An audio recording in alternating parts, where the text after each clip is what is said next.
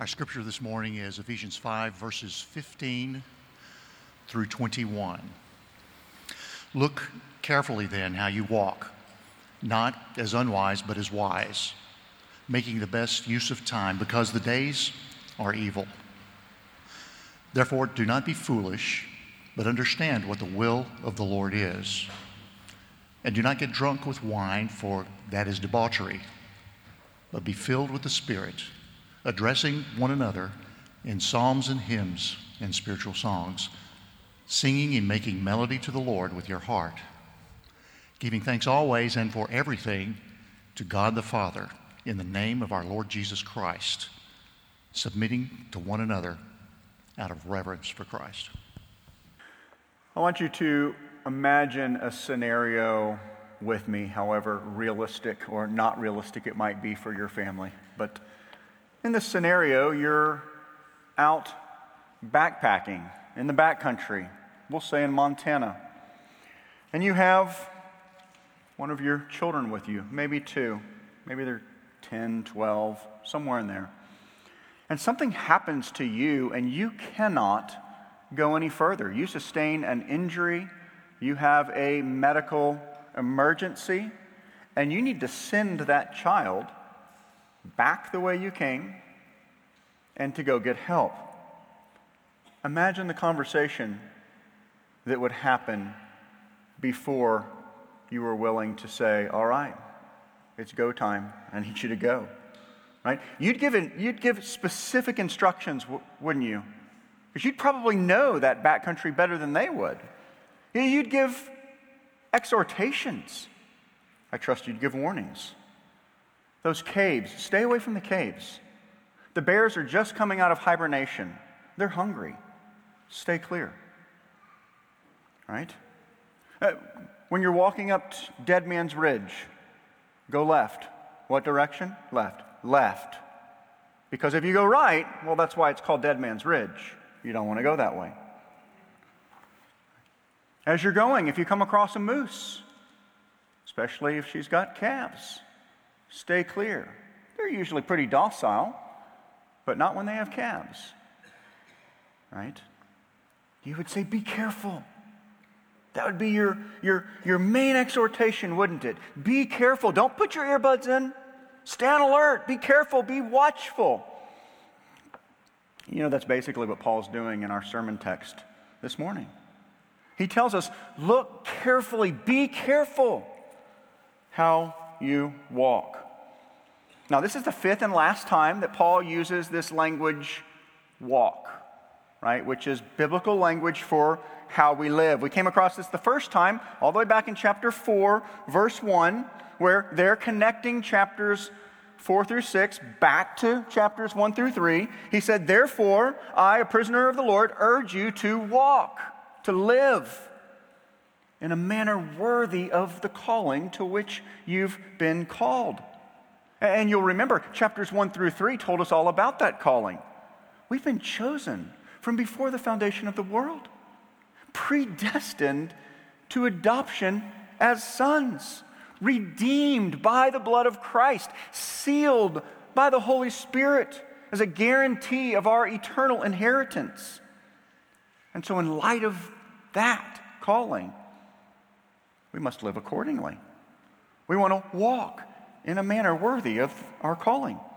We want to live in light of what God has done for us and made us into in and through the Lord Jesus Christ.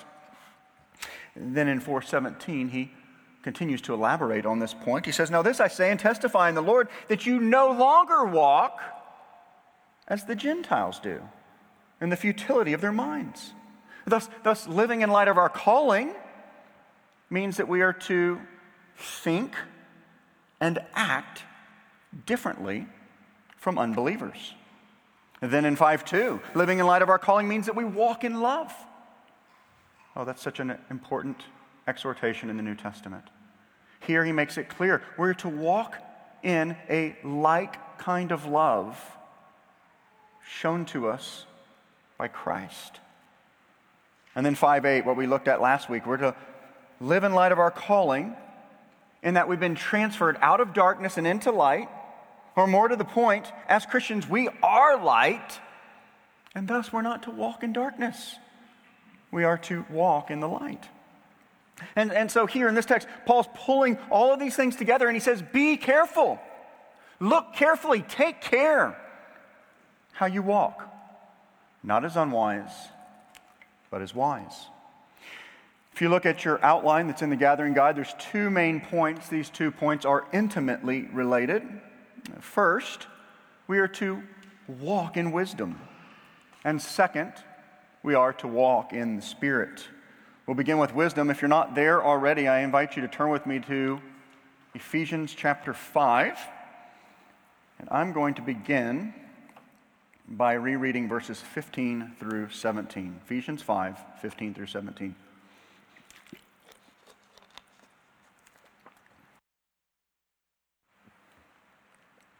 He says, Look carefully then how you walk, not as unwise, but as wise, making the best use of the time, because the days are evil.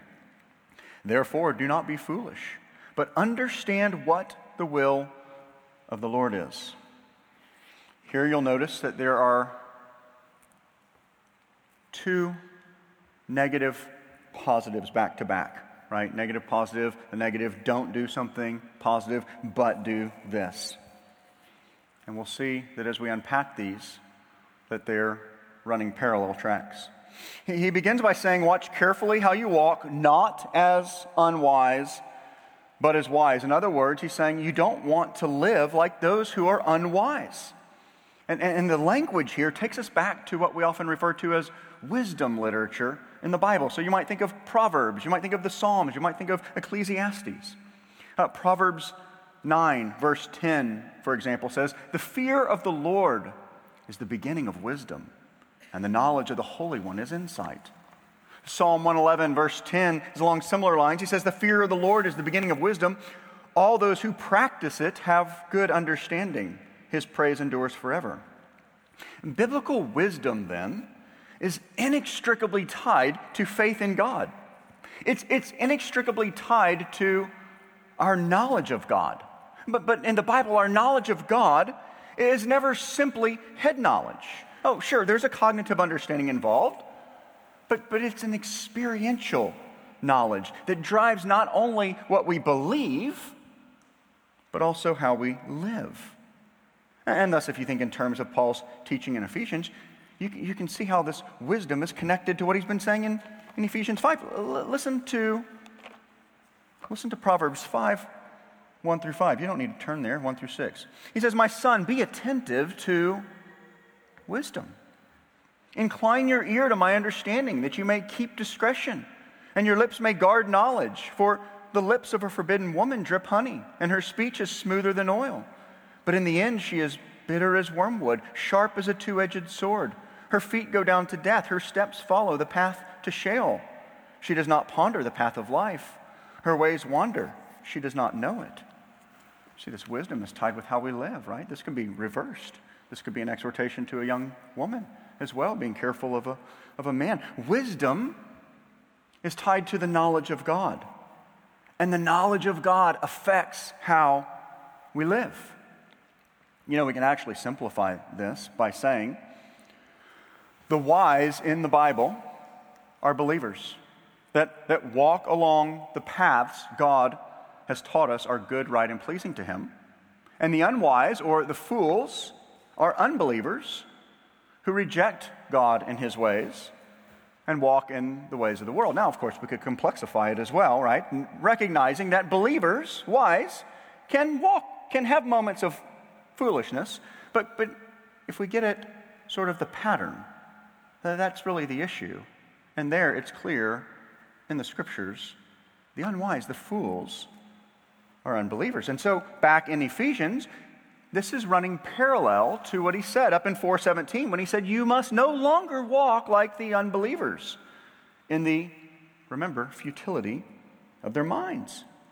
So here we're dealing with the same idea, different wording. He's, he's driving home the same point, coming at it from a different angle. He's saying, Don't live like the unwise, aka unbelievers. Live like the wise. Live your life in the knowledge of Christ and his teachings. And notice here that those who are wise make the best use of their time. In fact, in the flow of Paul's argument, this making the best use of time is actually filling out what he means by walking in wisdom. So, one of the ways of the wise is that we use time well. We make the best use of time. Now, just consider why this is so. Think about it. Time is something we all have a limited amount of, isn't it? Oh, when you're young, you know, perhaps teens, you might think you have infinite time, but the reality is we don't. And time is something that God has given to each one of us. And He's given each of us a limited amount. It's a finite amount. He has ordained the day that we would be born, and He has ordained the day that we would die. And thus, there's only so much time that each one of us has, which means this is one of the most precious limited resources that all of us have to steward. James tells us our life is but a vapor, here today, gone tomorrow. And so the issue at hand for us is how are we using this most precious, limited resource? Are we using it to honor Christ? Or perhaps we're using it to make much of self. Maybe we're not even thinking about how we're using it. Consider some of the many ways time is used in our culture. Can you even venture to guess how many hours the average American spends on social media? That black hole for time. Going from tweet to snap to new post on Insta Snap Chatagram. I mean, it's, it's never ending, right? Little wonder then that according to one study, the average American spends, this is the average American, not the one that you think is always on social media, two and a half hours a day. To average American, two and a half hours per day on social media. That's roughly 912 hours of social media per year. That is 38 days of your life sitting in front of social media.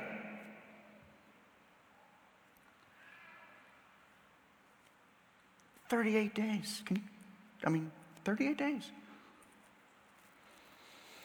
The average American also supposedly spends another three hours in front of the television whether that's network TV or, you know, Amazon Prime TV or Netflix or whatever. Three hours. That's 1,100 hours a year. 45 days of your life sitting in front of the TV. And they're working you. I mean, Netflix has this down to a science, don't they? I, trust I'm not the only one that's ever been pulled in by, you know, your spouse telling her, uh, let me finish this episode and then I'll come help. And then the, the next one comes in, right? With the, with the catchy first part, and you're like, oh, one more, one more episode. Those are clear time sucks, aren't they? Uh, then there's all sorts of other ways that we use our time, some positive, some negative, some, some neutral. You know, think of the time we spend driving our kids to school.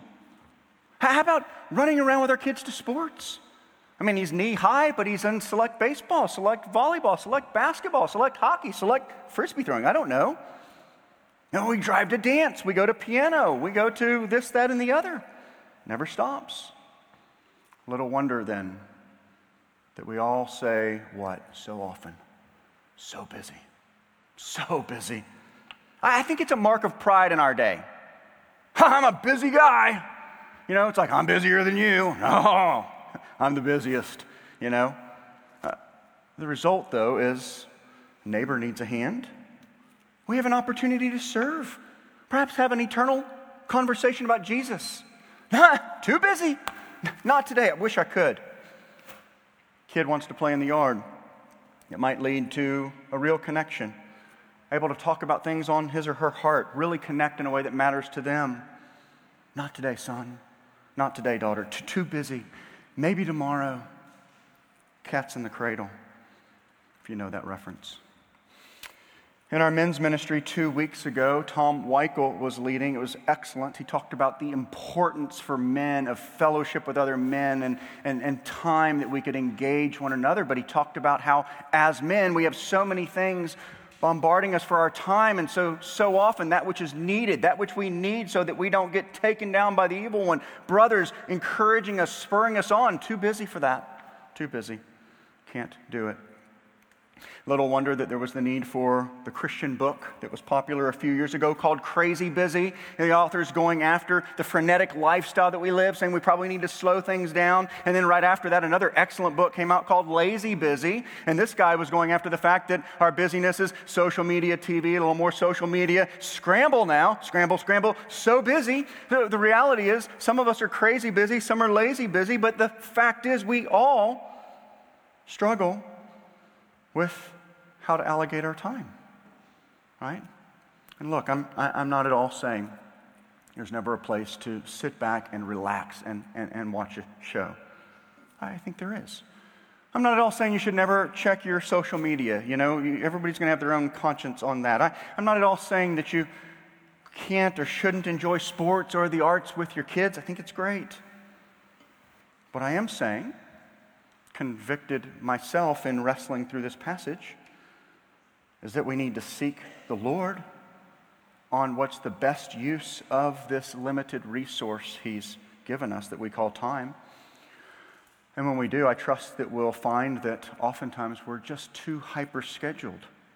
And perhaps we need to learn to say no to good things so we can say yes to great things, make the best use of our time. Perhaps for some of us, we need to learn how to build in margins so that the opportunity that comes up with your son or your daughter or a brother or sister in Christ or even that unbelieving neighbor doesn't feel like that outlay of time is going to end up being the proverbial straw that breaks the camel's back. No, we want to walk as wise, making the best use of the time that God has given us with these short lives. And Paul says that one of the reasons this is true is because the days are evil. And this kind of language takes us back to the second chapter of this book. Remember, there, Paul told us that this present world is under the influence of the devil. Sin abounds. And Satan prowls around like a roaring lion, waiting to pounce, waiting to devour. Sometimes he devours with the obvious a workplace adulterous affair.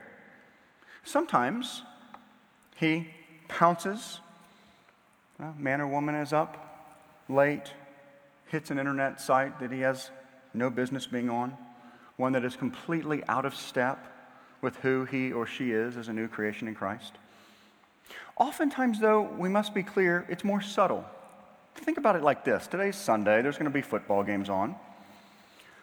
When a good football coach is facing an amazing quarterback, he'll often try to slow his own offense down. He'll, he'll, he'll run the ball more than he normally would because it takes more time off the clock. He'll take more time in between plays, not as worried about his own offense, but trying to keep that other quarterback sidelined. And we need to be clear this is one of the great tactics of our enemy as well. If he can keep us sidelined from the mission Christ has called us to, if he can keep us on the sideline from the fellowship that we're called to enjoy that builds us up and strengthens us for the mission, he's going to do precisely that. See, because the days are evil, we must focus on the best use of our time. We want to be wise. We want to make the best use of this limited resource, knowing full well that all sorts of evil, both covert and overt, abound in our day. Thus, he goes on to say, therefore, don't be foolish. Instead, understand what the will of the Lord is. And this don't be foolish is parallel with the exhortation we just had not to walk as unwise, because again, the unwise are fools. And biblically speaking, we've already said this those whose lives are characterized as unwise or fools are unbelievers.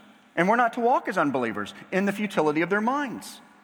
Instead, we're to understand what the will of the Lord is. Now, what's he mean by that?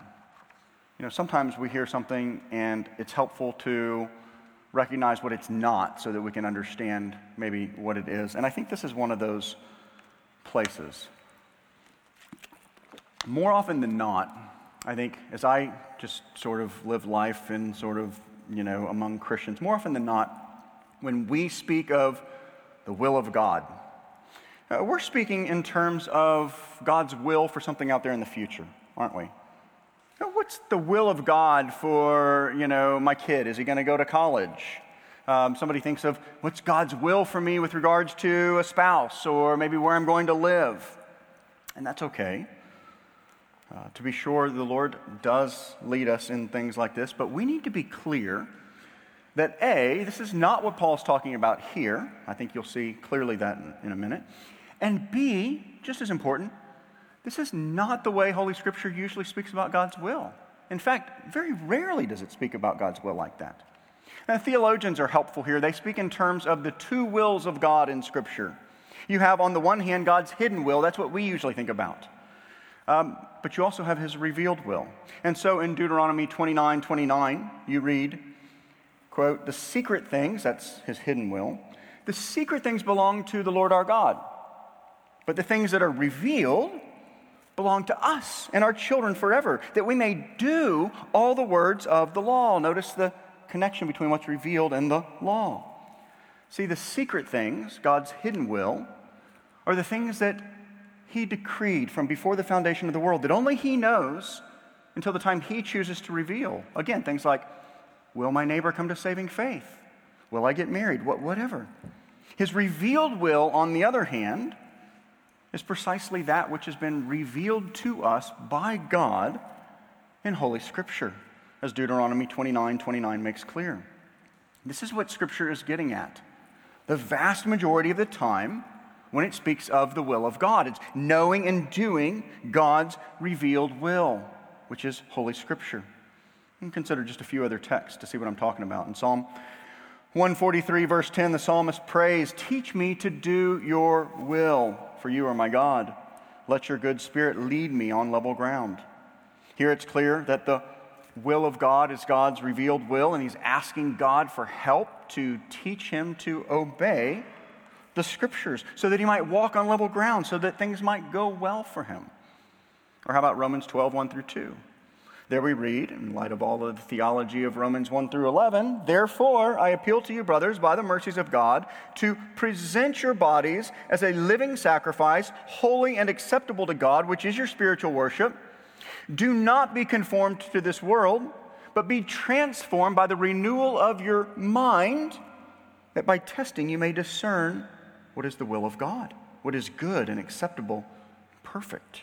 In other words, as they reject the things of the world, as they renew their minds by understanding Holy Scripture, by understanding Christ, they, they, they begin living to please God as revealed in His Word and, and they're then able to test and to see experientially that following God's revealed will is best.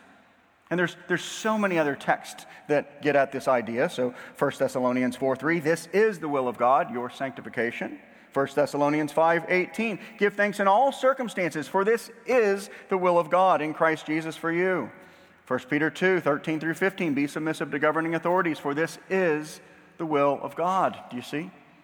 More often than not, the will of God is spoken of as the revealed will of God. And, and this is precisely what he's talking about here in Ephesians 5. Remember, we're, we're, we're talking about the wise and the fools.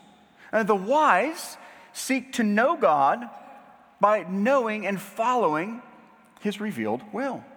So, for example, in Psalm 119, verses 1 through 3, blessed are those whose way is blameless, who walk in the law of the Lord.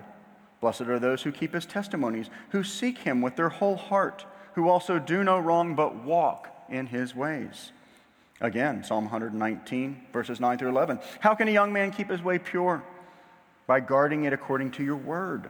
With my whole heart I seek you. Let me not wander from your commandments. I have stored up your word in my heart that I might not sin against you. See, the way of the fool is the way of the world. And thus, if we want to put off foolishness, we want to know the Word of God and live our lives in light of God's revealed will, which actually leads seamlessly right into the next exhortation that I said earlier is intimately related to what he's been talking about so far. Look, look back at the text, starting in verse 18.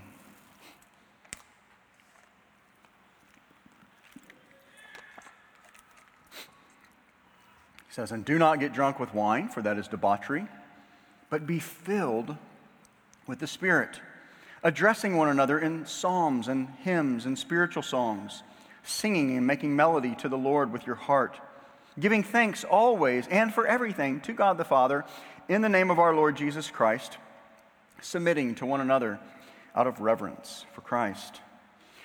Here we have our third negative positive. And like I said, it's intimately related to the first two. First, don't be unwise, but be wise. Second, don't be a fool, but understand and implied live in light of the revealed will of God. Here, don't get drunk with wine, but be filled with the Spirit.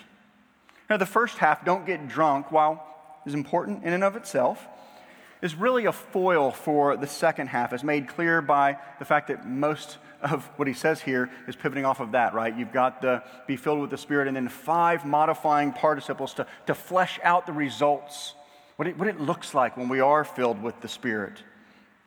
Again, he starts with the negative don't get drunk with wine. And we're still here in the realm of wisdom literature. Proverbs 23, 29 through 35 says, Who has woe? Who has sorrow? Who has strife? Who has complaining? Who has wounds without cause? Who has redness of eyes? those who tarry long over wine, those who go to try mixed wine. And do not look at wine when it is red, when it sparkles in the cup and goes down smoothly. In the end, it bites like a serpent and stings like an adder. Your eyes will see strange things, and your heart will utter perverse things. You will be like one who lies down in the midst of the sea, like one who lies on top of the mast. They struck me, you will say, but I wasn't hurt. They beat me, but I didn't feel it. When shall I awake? I must have another drink. Or Proverbs 20, verse 1 Wine is a mocker, strong drink is a brawler, and whoever is led astray by it is not wise. Now, let me just say, this is not condemning alcohol. Uh, that would be like saying warnings against gluttony or condemning food, right? This is condemning drunkenness. We must be biblical and we must be balanced in our understanding here. Drunkenness is clearly a sin. To say differently is to go against what the Bible says. We've got to be clear on that. We must also remember that Jesus' first miracle was turning water to wine, the wedding of Cana, a celebration if there ever was one. Uh, the prophets, they, they, they speak of a celebration that's to come, fulfillment of the great kingdom of God, with wine as a symbol of the greatness of that day. No, see, the point here is that this is getting at what's controlling us. And being filled with alcohol, being drunk on it, has a negative control on us, doesn't it? It, it affects the mind. We lose some of our inhibition. It can lead us to some really stupid, unwise, and ungodly actions. And thus, the command here is that we are not to be filled up with wine, which can lead us to living like fools, but instead, we want to be filled with the Spirit, which leads to a Christ honoring life. Now, what does it mean to be filled with the Spirit? And again, I think this is another instance where hitting on some areas of what it doesn't mean can be useful. I don't know about you, but I've heard some pretty bizarre applications of what this is supposed to mean. So, for example, this is not talking about the baptism of the Holy Spirit, right? It's not talking about a second baptism or a third baptism or ongoing need for baptism in the Spirit. No, no, that language is a one time event type of language. Baptism of the Holy Spirit is, is what we often refer to as regeneration, right? That, that, that's when the Spirit of God quickens the mind. He opens our eyes to see our sin, to see our need for a Savior. He gives us the faith to believe on Christ. He comes to dwell in us right? And, and, and that's a one time thing. And He never leaves us. Uh, related, this is not an exhortation to think in terms of sort of a Holy Spirit fueling station where we seek to figure out the right incantation. Maybe if we hold the hands a certain way, maybe if we pray, Lord, my tank's running a bit low. Please fill me with your spirit. Fill her up, Lord. Make it so that my cup runneth over. Sometimes, you know, King James English gets things going. No. We have to always remember we interpret Scripture in light of Scripture. And we read Scripture in context. You know the old adage a text without a context is a pretext for a proof text. In other words, if we rip something out of context, we can make it say whatever we want. If you write me a letter and I take one of your lines and I'm like, look what he said, can you believe it? Right? We can make it say almost anything. And, and so we must ask the question does Paul use this kind of language elsewhere in Ephesians? And the answer is indeed he does. So turn with me, flip back with me to chapter 1. Just look at a few places where he uses this language of being filled. Ephesians chapter 1. Paul's beautiful prayer. I'm going to pick it up in verse 18. There he's praying that we'd have the eyes of our hearts enlightened, that we may know what is the hope to which he's called us? What are the riches of his glorious inheritance in the saints? What is the immeasurable greatness of his power toward us who believe, according to the working of his great might that he worked in Christ? Now he's going to talk about Christ that he worked in Christ when he raised him from the dead and seated him at his right hand in the heavenly places, far above all rule and authority and power and dominion, and above every name that's named, not only in this age, but also the age to come. And he put all things under his feet and gave him as head over all things to the church, which is his body, the fullness of him who fills all in all. So here we see that the church is the fullness Christ. Now, what you're going to see as we go through here, like so many things in Scripture, is there's an already and not yet aspect to this fullness language in Ephesians. Because here in Ephesians 1, we see that the church already shares his fullness. But when we turn to Ephesians 3, Paul prays that we'd be filled with the fullness of God. And look over at that biblical prayer, starting in verse 14 of chapter 3. For this reason, I bow my knees before the Father, from whom every family in heaven and on earth is named, that according to the riches of his glory, he may grant you to be strengthened with power through the Spirit in your inner being, that Christ may dwell in your hearts Notice there, he's praying for something that's already true. Christ dwells in the believers, but he's praying for more of this that Christ may dwell in your hearts through faith, that you, being rooted and grounded in love, may have the strength to comprehend with all the saints what is the breadth and length and height and depth, and to know the love of Christ that surpasses knowledge, that you may be filled with all the fullness of God. Oh, then you come to chapter 4, where we see that Christ gives as gifts to his church, gifted leaders, so that they might equip the church, so that we might all measure up to the fullness of Christ, with the result that we become mature, not led astray. Look at that one. Starting in chapter 4, verse 11, he gave the apostles, the prophets, the evangelists, the shepherds, and teachers to equip the saints for the work of ministry, for the building up of the body of Christ until we all attain to the unity of the faith and of the knowledge of the Son of God, to mature manhood, to the measure of the stature, the fullness of Christ. And there you can see it's tied to maturity, right? Not being led astray. Uh, by the way, most commentators looking at this language in, in Paul say that he's, he's almost certainly has in mind temple language. Right? Think about Solomon's temple. Builds the temple. They, they pray to consecrate the temple, and what happens? The Spirit of God fills the temple, right? God's presence fills the temple. Well, now we're the, in the new covenant, we are the new temple, right? Both in terms of the church as the new temple, that's the way the New Testament can talk about this, or, or even individual believers as we're indwelt by the Spirit, the very temple of God. And, and shouldn't surprise us then that as this kind of language is picked up and brought through, there's also a Trinitarian aspect to this fullness. I, I trust you noticed it. Paul prays that we be filled up with God. When Paul speaks like that, he's almost always talking about God the Father. He, he prays that we be filled with Christ. And now Paul says here, be filled with the Spirit. So there's this idea, there's this longing that we're, that we're full of, of God. Still, we're left with the question Oh, oh, okay. I recognize we should be filled with God, and this is sort of getting at like maturity language and already not yet. You know, we have God dwelling in us, and yet we want more and all, all that. But how do I pursue this? I mean, after all, this is a command I'm called to heed. So, so what is it that we're being called to do when he says, be filled with the Holy Spirit? And here I think the striking parallel between Colossians and Ephesians is so helpful. I'm going to ask that we put on the screen uh, a parallel of Ephesians 5 and Colossians 3. And if you read commentaries, commentators will always comment on how similar the second part of Ephesians and Colossians are. These letters were written almost certainly at the same time to different churches, but with very similar emphases. And here, this particular text is very, very similar. And so just, just look at these. I think this is useful. In Ephesians 5, the overall command to where he's going is be filled with the Spirit.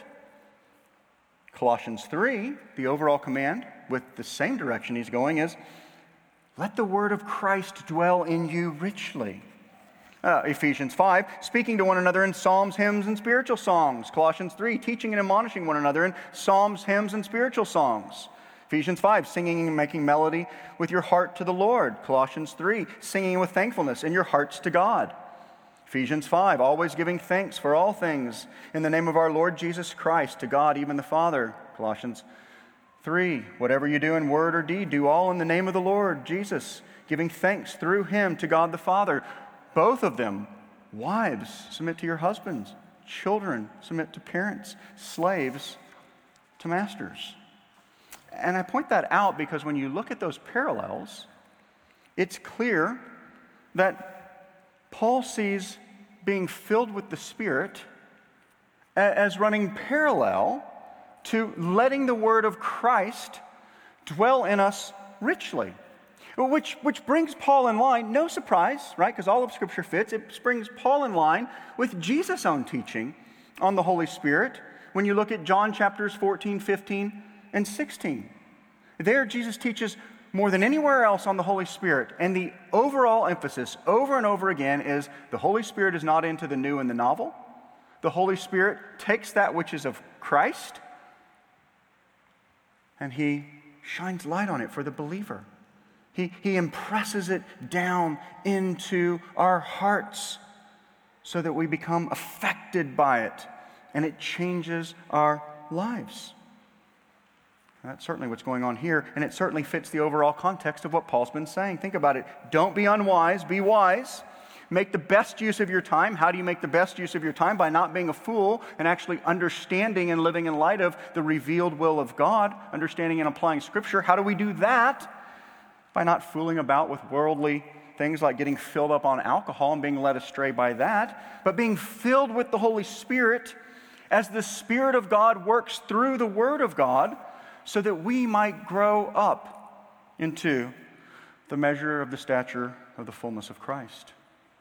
The point here is that we want to be filled with the Word of God, God's revealed will, as Holy Scripture works in a very unique way through the Word of God. We're to become more mature in our faith. We're to be more full of God. As believers, God dwells in us through His Spirit to attain in principle what we already have fullness, spiritual maturity. In Colossians 3:10, I think gets at the same idea with different language. He says, "Put on the new man, which is being renewed." Similar to this idea of filling. There's this change happening. This is being renewed in knowledge after the image of its creator. We're to be filled with the Spirit, more full of God, more full of Christ. And the effects are striking. I think they can be broken down into two different categories being filled with the Spirit, being filled with Holy Scripture affects our heart and our actions toward one another and toward God. That's really those five modifying participles. That's what they're showing us. And, and, and, I want you to see that in both, how it affects us toward one another and toward God.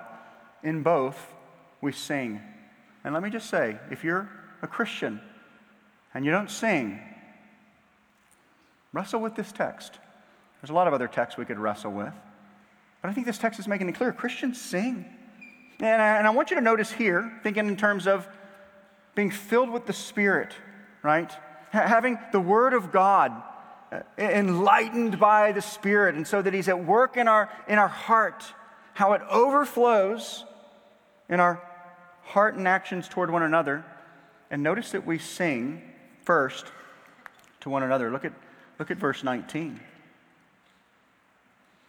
It says, addressing one another in psalms, hymns, and spiritual songs. Do you know that one of the reasons we sing is because we encourage one another? Right? Think of the wonderful theology that we sing. And by the way, in psalms, hymns, and spiritual songs, this text is helpful because there are some traditions that say we only sing psalms. Well, this is psalms, hymns, and spiritual songs. We only sing the old hymns. If it, if it was written after the Puritans, we don't know psalms, hymns, spiritual songs. And we encourage one another in those. I, I trust I'm not the only one who's had the experience of coming in here very discouraged, coming in here at a low point, and hearing brothers and sisters singing the gospel encourages my soul, right? Hearing they believe the same thing. I'm not the only one. Hearing them sing of the glory of Christ. This is what we do, church. When the Spirit of God is at work in our lives, we sing. We sing to one another. Notice another way that our being filled with the Spirit affects our heart and actions toward one another. That's what we might call a willing deference. Uh, this is here, we submit to one another, and I'll be really brief here because that's a pivot for next week where, where, we're, where we're going. Um, but what we want to see is that when, again, the Holy Spirit is working in our lives through Scripture, he, he's, he's shining light on Scripture and, and changing us internally through His Word. There's a, there's a willing deference there, there's a submitting to one another, or in the flow of this, you might think submitting one to the other, because there's an order that he's setting out, right? We all submit to Christ. Wives submit to husbands. Children submit to parents. Slaves submit to masters. And so, as we're filled with the Spirit, we, we embrace an order that probably is not looked upon kindly by those outside. But again, we're not to think like unbelievers. We don't think like unbelievers when we're filled with the Spirit. Being filled with the Spirit also affects our hearts and actions towards God. And again, we go back to singing. Uh, Jesus in the Gospels says, Out of the overflow of the heart, the mouth speaks. I think we could say, Out of the overflow of the heart, the mouth sings, right? We're studying the Word and the Holy Spirit's just shining light on it. And by the way, that's one of the big differences of, you know, of unbelievers studying Scripture and us studying Scripture. I, tried to read the Bible before I ever came to faith, and I thought it was a real snooze fest. I just thought it was so boring. And then I came to faith, and it's like, whoa, have I really ever even read this? This is unbelievable because the Holy Spirit is shining light on it, right? He, he's teaching us through it. And as that happens, we can't help but overflow into song, into praising God. In fact, he says, we overflow into thankfulness, verse 20. Giving thanks always and for everything to God the Father in the name of our Lord Jesus Christ. Always? for everything? What about in those terrible moments? Again, when we understand what's going on here. The Holy Spirit is working through Holy Scripture. We're reading Holy Scripture and we're reminded of our rebellion against God. We're reminded what we deserve, the wrath of God. We're reminded what Christ has accomplished. Yeah, we can give thanks in everything at all times. And let me just stop for a moment. You might be here this morning and you've never trusted in Christ. Uh, the Bible teaches us that Christ is our only hope The Bible teaches us that all of us deserve God's judgment. And yet, we see the good news, what we call the gospel, that God, in his kindness, sent the Lord Jesus to die on the cross so that we could trust in him.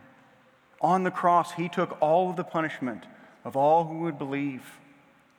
And friend, you might be here and you've never trusted Jesus, and I would just say, look to Christ. Look to Christ by his grace. Come to understand what you deserved and what he's giving you, and it will lead to thankfulness. For Christians, yeah, we thank God and we sing. And I'm going to pray, and in just a moment, we're going to have an opportunity to respond by singing, by being thankful for all that Christ has done. Let's pray. Father, we do thank you for your grace. We thank you for your word. We thank you for the way that you work in our lives through your word. And we pray that you would continue that good work that you have begun. We pray that you would indeed grow us so that we would be more full of you. Lord, we want our lives to be consumed with making much of Jesus in our homes, in our workplace, in our neighborhoods, wherever you would have us. And so, Father, we pray and we thank you and we praise you. We pray this all in Jesus' name. Amen.